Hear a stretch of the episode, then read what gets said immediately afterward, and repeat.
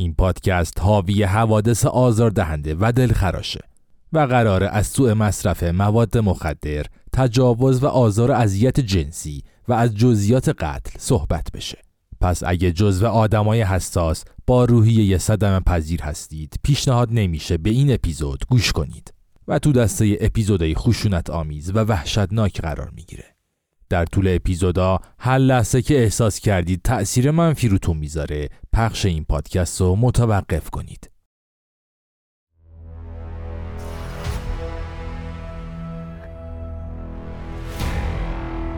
نجوای مرگ.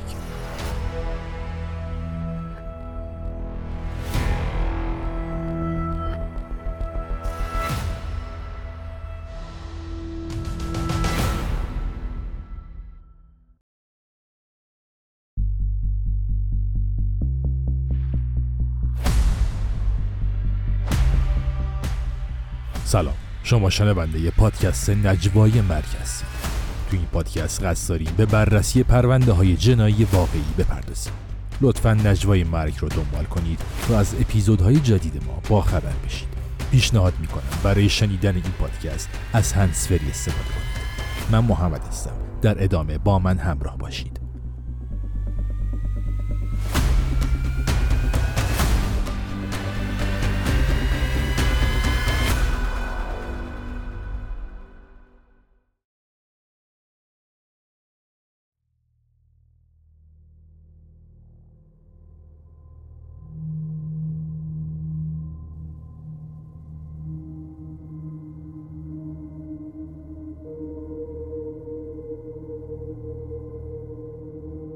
فکر کنید یه روز بعد از کار سخت داری برمیگردی خونه و اتفاقا یه دختر جوون هم باشی و نزدیک خونت مورد حمله و تجاوز جنسی قرار بگیری.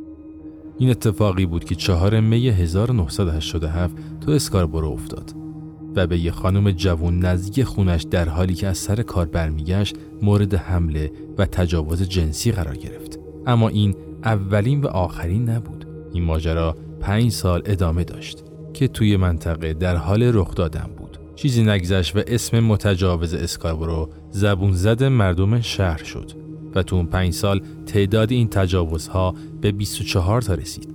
متجاوز اسکاربرو دخترای بین 15 تا 21 سال رو انتخاب می کرد و همشون رو بعد از تجاوز تهدید به مرگ می کرد که مبادا دخترها ازش شکایت کنند. بعد از چند تا تجاوز پلیس تورنتو یک گروه عملیاتی برای پیدا کردن متجاوز جنسی اسکاربرو تشکیل داد و دو سال روش کار کرد که بی نتیجه بود. ولی تو اون دو سال همچنان اون تجاوزها ادامه داشت. یه روز بعد از دو سال یکی از قربانیا یه نقاشی از چهره اون مرد کشید و پلیس اون رو توی همه روزنامه های شهر چاپ کرد و چند نفر اون نقاشی رو با چهره یه پسر تطبیق دادن. که شبیه یه پسر جوونی به اسم پاول برناردوه. پاول یه پسری با چهره جذاب بود ولی پشت اون چهره جذاب یه هیولا پنهان شده بود. با یه گذشته تاریک. اون وقتی نه سالش بود پدرش کنس برناردو با یه پرونده سنگین کودک آزاری به زندان افتاده بود. ولی ماجرای گذشته سخت اون به اینجا ختم نمی‌شد.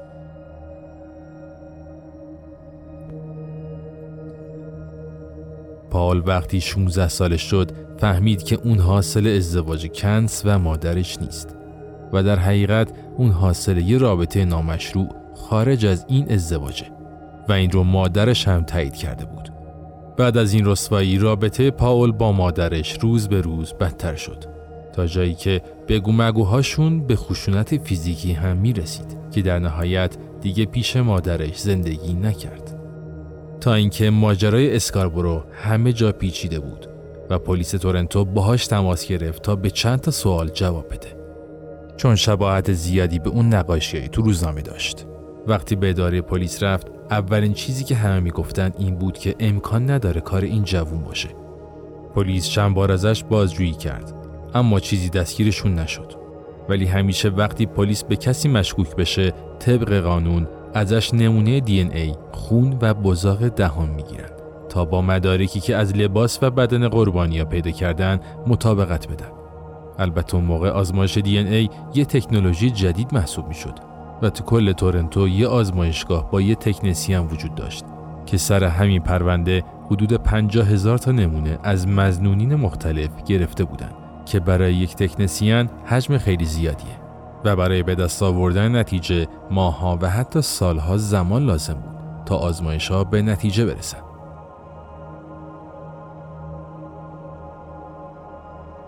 تو همون دوران که اسم متجاوز اسکاربورو همه جا پخش شده بود پاول با یه دختر 17 سالی به اسم کارلا هامولکا آشنا شد. از همون ابتدای آشناییشون همه معتقد بودن این دوتا یه زوج جذابن. کارلا به همون جذابیت و زیبایی پاول بود. اون دختری بود با چشمای آبی و موی طلایی که هوش از سر هر پسری رو می برد. بعد از دو سال پاول و کارلا دسامبر 1990 بالاخره با هم نامزد شدن و زندگی مشترکشون رو تو خونه پدر و مادر کارلا شروع کردن. ولی این ظاهر قضیه بود چرا که رابطه اونا خیلی تاکسیک تر از اون چیزی بود که نشون می‌داد. بعد از چند ماه پاول به کارلا پیشنهاد داد با دخترای جوان و کم سن دیگه هم رابطه جنسی داشته باشه و کارلا قبول کرد. که خیلی هاشونم از دوستای تمیلین خواهر کوچیکتر کارلا بودن. خود تمیلین هم قرار بود هدیه شب کریسمس پاول باشه.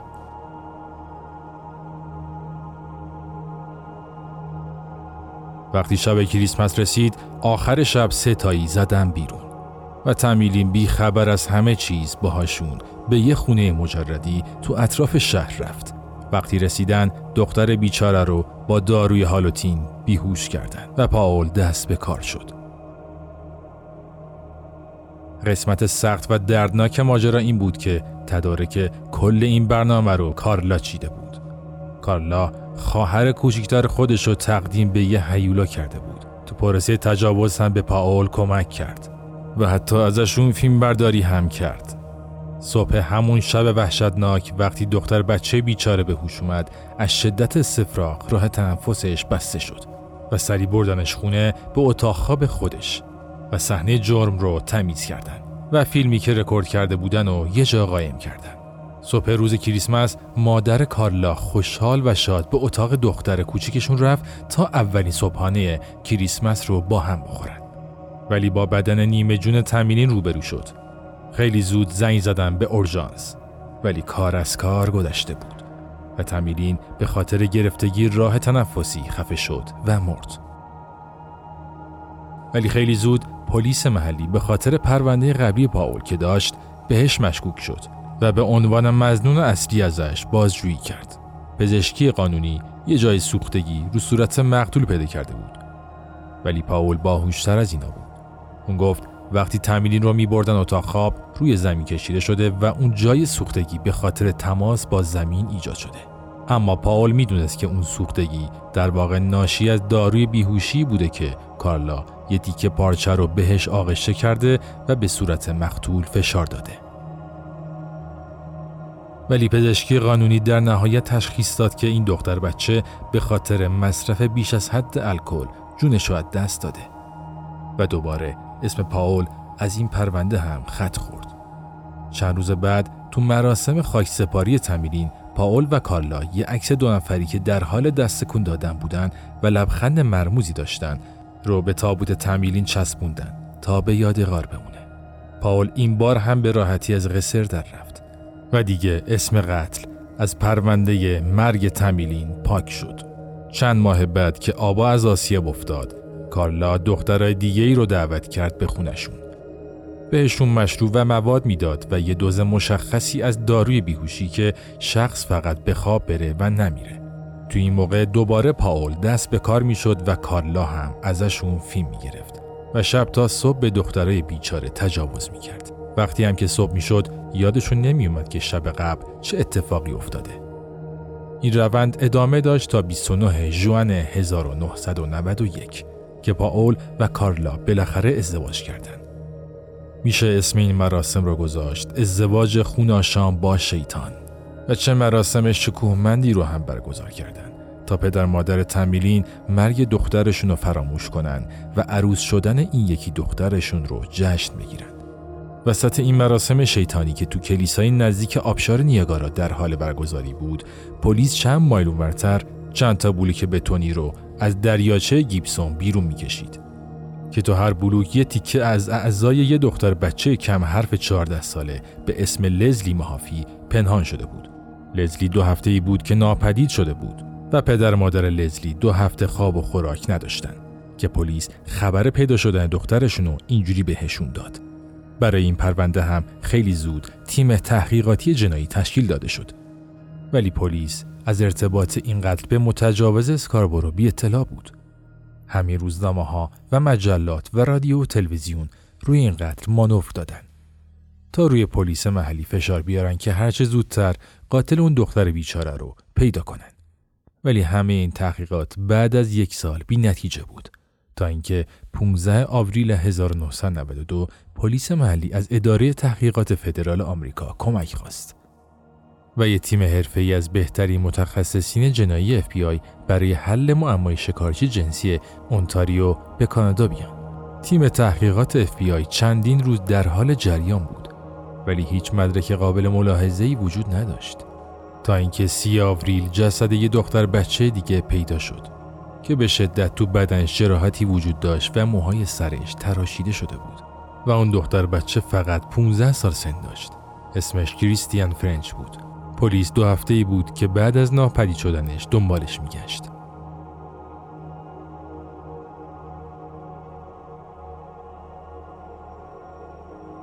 تیم تخصصی تحقیقات جنایی FBI خیلی زود دست به کار شد تا بین این دوتا قتل وچه اشتراک پیدا کنه که در نهایت به قاتل برسه.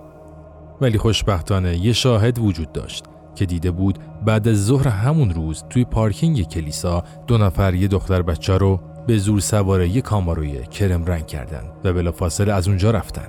مامورای FBI تحقیقاتشون رو از پارکینگ کلیسا شروع کردن که تنها چیز دندونگیری که برای ادامه تحقیقات بود یه دسته موی قهوی رنگ تو محل حادثه پیدا کردن و دومین مدرک همون کاماروی کرم رنگ بود که بعد از تحقیقات متوجه شدن که یه سر نخ اشتباه بود و نتونستن این رو به پاول برناردو وصل کنن چون ماشین برناردو یه ماشین نیسان سواری طلایی رنگ بوده. نکته امیدوار کننده این بود که جسد برهنه کریستیان دقیقا تو همون جاده به فاصله ده متری جسد لزلی محافی پیدا شد. با توجه به گزارش پزشکی قانونی هر دو جسد جراحات و کبودی های مشابهی داشتند و FBI این دوتا قتل رو به هم مرتبط می‌دونست که این کار رو راحت می‌کرد که دنبال یه قاتل سریالی بگردن.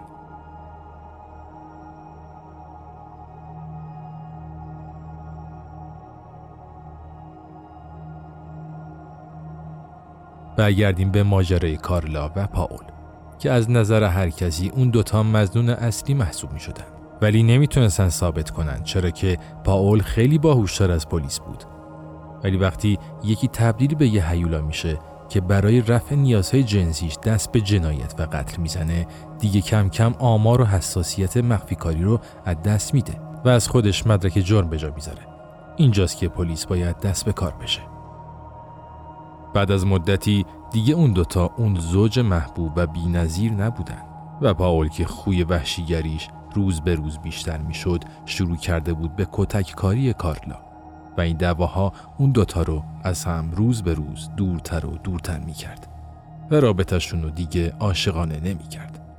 یه روز تو ماه ژانویه 1993 پاول با یه چرا قوه به صورت بیرحمانه افتاد به جون کارلا و صورت و چشمای کارلا رو سیاه و کبود کرد و کارلا بعد از اون ماجرا به بیمارستان منتقل شد و از پاول به اتهام ضرب و شتم شکایت کرد و خیلی زود بازداشت شد ولی فرداش با قرار وسیقه آزاد شد و اینجا پایان رابطه زندگی مشترک اونا شد. تو همین درگیری ها خوشبختانه پزشکی قانونی بالاخره بعد از چندین سال آزمایش تونستن دی ای پاول رو با متجاوز اسکاربرو مطابقت بدن.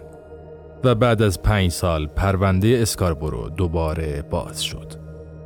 پلیس فقط چند تا مدرک خوب لازم داشت تا بتونه پاولو به دادگاه بکشونه تا بتونه به این جنایت های سریالی پایان بده. پس اونو زیر نظر گرفت. اما خوشبختانه پلیس یه شاهد خوب و یه دشمن مشترک برای ادامه تحقیقات داشت و اون کسی نبود جز کارلا. پس رفتن سراغ همسرش تا از همه جنایت های پاول پرده برداری کنن. ولی اون یه شرط داشت تا با پلیس همکاری کنه که اونم مسئولیت از تعقیب بود. تا علیه پاول تو دادگاه شهادت بده. ولی دادستان مانتاریو با مسئولیت موافقت نکرد. اما برای تخفیف در مجازات باهاش موافقت کرد. تو اولین جلسه دادگاه که علیه پاول برگزار شد کارلا گفت اون منو اصلا دوست نداشت و طوری رفتار می‌کرد که انگار ما ازدواج نکردیم.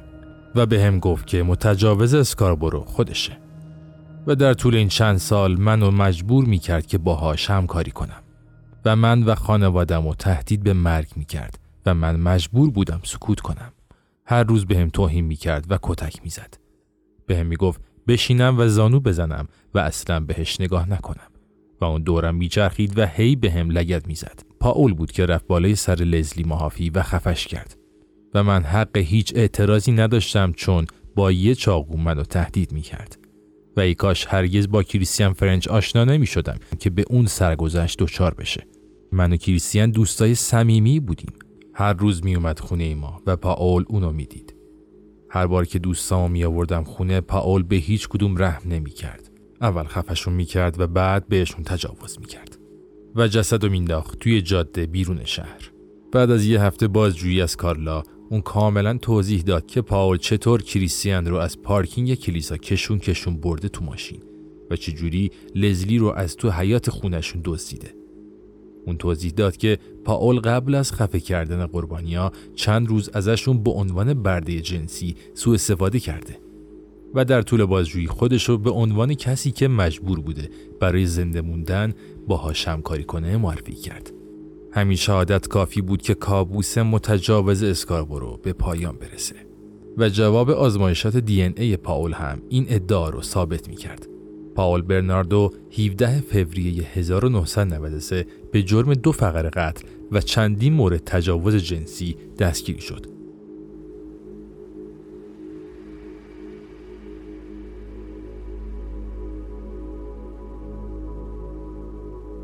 پلیس بعد از بازرسی خونش یه لیستی از تجاوزهای اسکابرو و چند تا کتاب با محتوای جنسی غیر اخلاقی و یه نوار ویدیویی پیدا کرد.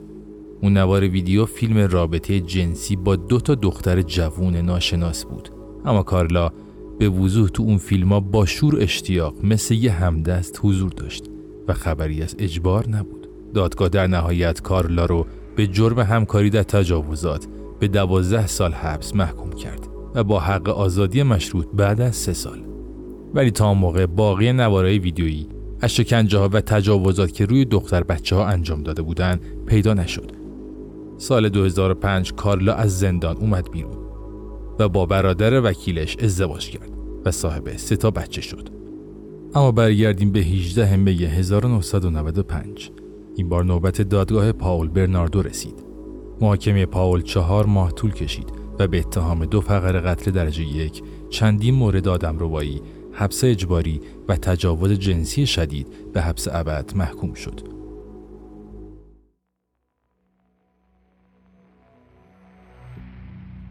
ولی ماجرا به اینجا ختم نمیشه. بازموندن پرونده یه قتل برای پلیس مثل یه علامت سوال بزرگ بود. تحقیقات در مورد اون قتل ناقص مونده بود.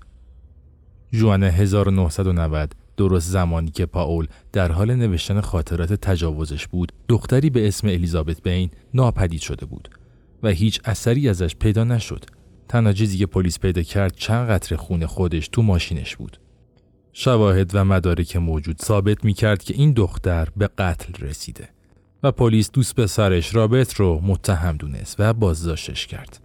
بعد از 8 سال از این ماجرا یه شاهد پیدا شد. که می‌گفت یه شخصی شبیه پاول برناردو رو دیده که اطراف ماشین الیزابت پرسه می‌زده. بعد از اینکه یه شاهد پیدا شد، برناردو از زندان فوق امنیتی مونتاریو دوباره به اتاق بازجویی منتقل شد تا درباره پاره از اتهامات جدید توضیح بده. ولی وقتی به اتاق بازجویی رفت، اطلاعات پلیس به همین ختم شد که یکی شهادت داده اونو کنار ماشین الیزابت دیده و این اصلا مدرک محکمی نبود تا اونو متهم به قتل الیزابت کنه. بعد از کلی بازجویی و سوال و جواب در مورد الیزابت نتیجه پرونده به جایی نرسید و تکلیف این قتل هم هیچ وقت مشخص نشد. و البته مدرکی هم که نشون بده پاول برناردو قاتل اونه هم به دست نیومد. سال 2018 پاول برای گرفتن حق آزادی مشروط درخواست داد. اما این آخرین تلاشش هم به نتیجه ای نرسید تا بدون هیچ امیدی به آزادی برگرده به سلولش. پاول برناردو در حال حاضر توی مرکز درمانی که مخصوص بیمارای جنسیه داره ادامه دوران حبسش رو میگذرونه.